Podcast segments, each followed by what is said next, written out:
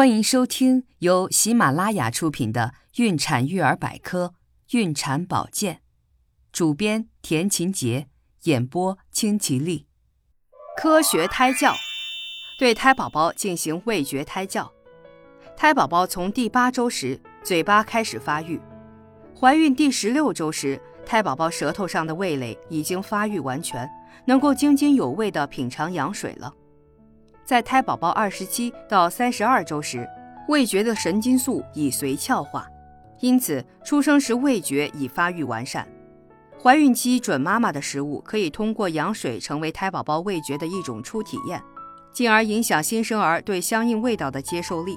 因此，在味觉髓鞘完全形成的时候，是味觉干预的最佳时期。准妈妈口味应该全面，不要偏食某一种口味的食物。不然对胎宝宝以后饮食的偏好有影响，尽量多吃种类不同的食物，少吃零食类，多吃主食、蔬菜、水果，让胎宝宝的味觉发育有个良好的基础。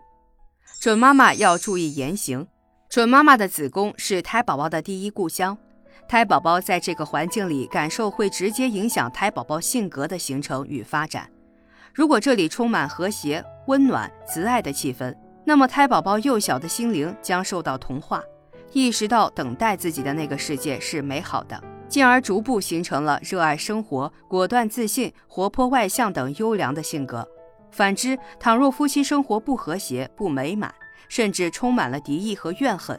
或者是准妈妈不欢迎胎宝宝，从心理上排斥厌烦，那么胎宝宝就会痛苦地体验到周围的这种冷漠、仇视的氛围。随之形成孤寂、自卑、多疑、怯弱、内向等性格，所以准妈妈应该时刻关注自己的言行，不要给胎宝宝不好的印象。发生矛盾的时候，一定要告诫自己冷静下来，心平气和地去解决这件事情。到大自然中感受美好，为了促进胎宝宝的感官发育，准妈妈应多接受满足五感的良性刺激。准妈妈与胎宝宝一起游览美丽的自然风光，倾听鸟鸣声、流水声等大自然的旋律，对胎宝宝的感官发育有很好的促进作用。含氧量充足的空气对胎宝宝脑部发育也很有好处。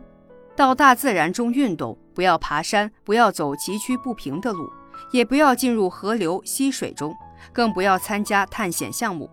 最适合的是散步。冥想、赏花等安静平和的项目和游戏，准妈妈应该充分感受大自然的美好，抛去杂事，将所看到的、听到的、闻到的都和胎宝宝描述一下。边欣赏边描述，可以促使准妈妈更加细致地观察大自然，对大自然的感受也能更深一层。亲爱的听众朋友，如果您对孕产保健知识感兴趣的话，请点击上方订阅按钮。方便查看每日更新。